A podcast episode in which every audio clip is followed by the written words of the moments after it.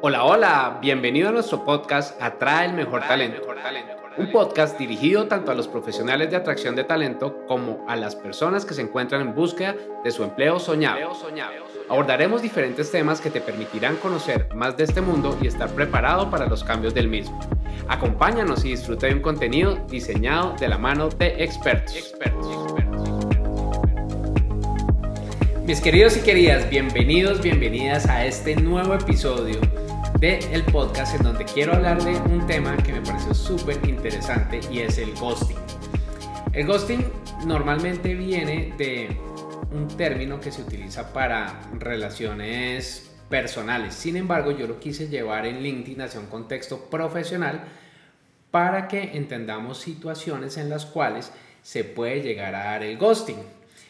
Pero antes de empezar, me gustaría darte una definición muy interesante que encontré en Google. El término ghosting proviene de la palabra inglesa ghost, que significa fantasma, y se refiere a desaparecer como un fantasma. Se aplica en aquellos casos en los que estás iniciando una relación y aunque tú creas que todo está avanzando correctamente, de repente un día, sin más, esa persona desaparece. Ahora bien, yo lo quise llevar al entorno profesional, así como te mencioné, y tengo tres tipos de casos. El primero es el ghosting en los procesos de selección. El segundo es el ghosting en procesos con candidatos. Y el tercero de posibles clientes. Entonces, entremos en materia. El ghosting en un proceso de selección es en donde nosotros como candidatos vamos avanzando, vamos pasando las etapas y misteriosamente en la empresa se desaparece. Nuestro contacto o la persona que nos haya entrevistado ya no vuelve a aparecer, no vuelve a responder. Te voy a contar el ghosting más grande que yo recibí.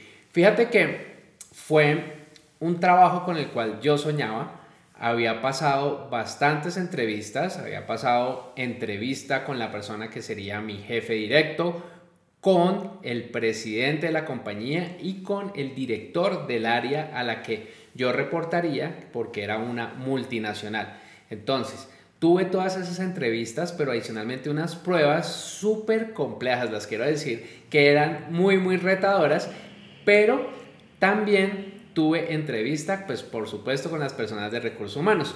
Ya para cerrar, me invitó la persona de recursos humanos o de gestión humana o de atracción de talento, como lo quieras llamar, a un restaurante en donde me hizo una oferta verbal. Negociamos, quedamos de acuerdo en las condiciones, en los beneficios, etc. Y ella quedó de enviarme la propuesta formal a mi correo electrónico en horas de la tarde. Pues fíjate que yo no recuerdo cuál es la, el comando que uno toca en el computador.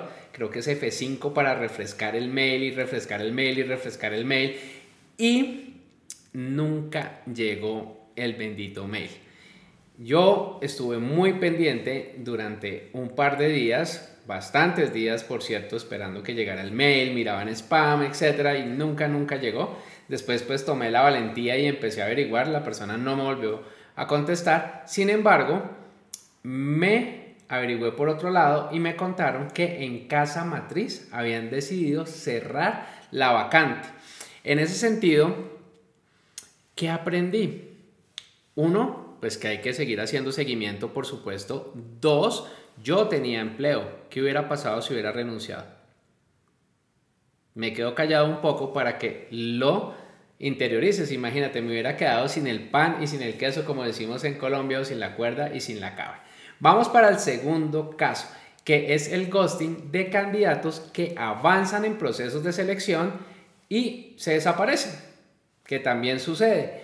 Y aquí voy a contarte uno de los casos. Nosotros estamos haciendo un proceso de selección para trabajar con nosotros en nuestra compañía en Aprendamos, venían avanzando las personas, hicieron ya la entrevista grupal, nosotros ya habíamos verificado todo su tema de personalidad, ya habíamos hecho el ejercicio de inteligencia artificial, lo que te he contado en diferentes episodios del podcast, y los citamos a entrevista ya personalizada, en la cual tenían que presentar un caso y iban a conversar conmigo. A las personas se les confirmó y se reconfirmó la asistencia porque era en mi oficina, tenían que venir y fíjate lo que sucedió, eran cuatro finalistas y solamente asistieron dos personas. Beneficio para las personas que asistieron, pero las otras personas nunca avisaron ni siquiera que se retiraban del proceso. Y eso es súper importante no hacer ese tipo de ghosting porque finalmente es tu marca personal la que está en juego. Y si tú no quieres participar en el proceso de selección, no pasa nada, así como lo he mencionado anteriormente. Lo único que debes decir es, mira, ya no estoy interesado o interesada en continuar con el proceso y con esto quiero dar por cerrado esto no pasa nada, no te dé pena, no te vergüenza. Si en algún momento sientes que ya la empresa no es para ti, si has recibido una oferta que te parece más tentadora, que es un empleo muchísimo más retador, etcétera, lo que sea, avisa, por favor. No dejes de avisar porque eso está mal. Y ahora viene el ghosting de posibles clientes. Entonces, fíjate que los clientes lo buscan a uno, lo presionan para enviar la propuesta. ¿Qué pasa con la propuesta? Necesitamos la propuesta para allá, no sé qué, si se más, etcétera y después se desaparece. Uno hace seguimiento y pasa la bola de heno esta que pasa en las películas de vaqueros, nadie responde, no pasa nada. Y a mí me pasó uno muy grande en un proceso licitatorio, porque abrieron una licitación, nos pidieron un montón de documentos, llenar unos formularios, etcétera. Se presentó muy rápidamente porque nos exigían presentarlo muy rápidamente, lo cual pues nos hizo parar algunas de las tareas que veníamos haciendo para nosotros poder presentar dicha licitación, la presentamos y después nos enviaron una réplica a la licitación para que mejoráramos los precios. Porque ellos habían hecho un estudio, etcétera, bla, bla, bla, lo que ya sabemos nosotros no hicimos un gran cambio de precios, realmente lo que hicimos fue ajustar la propuesta para que tuviera menos horas de formación y con eso volvimos a presentar. Fuimos súper claros en que pues bajábamos un poco las horas de formación porque no estaban dentro de los términos exactos, no nos decían tienen que ser X, Y, Z horas, sino sencillamente le bajamos un poco, entregamos, hicimos un seguimiento, ellos estaban súper afanados, porque nos pidieron hacer los cambios también súper, súper rápido, casi de un día para otro. ¿Y qué pasó? Después de los seguimientos, las personas desaparecieron. No supimos qué pasó allí. Y entonces, en ese sentido, todo este tipo de ghosting es importante que nosotros interioricemos cómo queremos que nos traten, cómo nos sentiríamos nosotros si nos hacen ghosting y cómo nosotros tenemos que evitar hacer ese ghosting ya sea con candidatos, de candidato o de cliente. Aquí hago una confesión que cuando yo estaba escribiendo dicho post en LinkedIn, apareció en mi mente un proveedor que me había hecho una presentación y que yo no le había dado respuesta. Entonces, obviamente confieso que me sentí muy mal y le di respuesta pues para decirle que no, que no continuábamos con el proceso.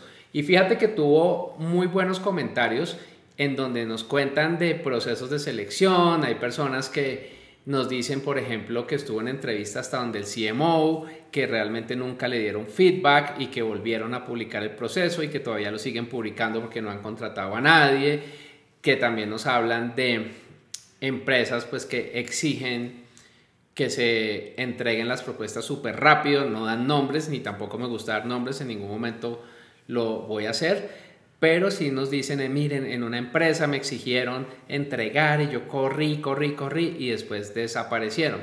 Estas personas sienten que eran la tercera propuesta y que lo estaban, los estaban utilizando de relleno. Pero bien interesante todo esto y nos da muy buenas conclusiones de relacionamiento, de respeto mutuo, de empatía, etc. Entonces con esto, si tú estás atrayendo talento, te invito a dar retroalimentación a los candidatos, las candidatas, nosotros lo que hacemos en el Human to Human Hub, que es en donde nosotros hacemos los procesos de selección, es que arrancamos el proceso, las personas ingresan al formulario, las que no pasan inmediatamente se les avisa que no pasaron, las que continúan en el proceso se les va dando retroalimentación. Cuando el proceso se cierra, es decir, que cuando ya el cliente contrata a la persona o nosotros mismos la contratamos, vamos a dar feedback a todas las personas. Los que no pasaron a la segunda ronda, se les envía un correo electrónico. Los que sí pasaron, también se les envió un correo electrónico, pero los que quieren pueden recibir feedback. Y fíjate que cuando nosotros ofrecemos ese feedback, hay personas que dicen que sí, hay otras personas que dicen que no, y nos ha pasado que nos hacen ghosting con el feedback. Entonces a veces las personas no aparecen. Me pasó hace un par de años que me pidieron feedback, la persona nunca apareció para el feedback. Le di la cita, etcétera, y nunca apareció para, para el feedback. Entonces, acá es muy importante que lo tengamos en cuenta, que no lo olvidemos y que podamos ir avanzando con nuestro ejercicio anti-ghosting. Estoy en campaña anti-ghosting. Un abrazo y que tengas un lindo día. Chao, chao. Es todo por hoy. Gracias por acompañarnos en este episodio. Recuerda seguirnos en nuestras redes sociales y aprovechar el contenido que tenemos para ti. Atraer y retener el mejor talento es la mejor inversión para tu compañía. compañía.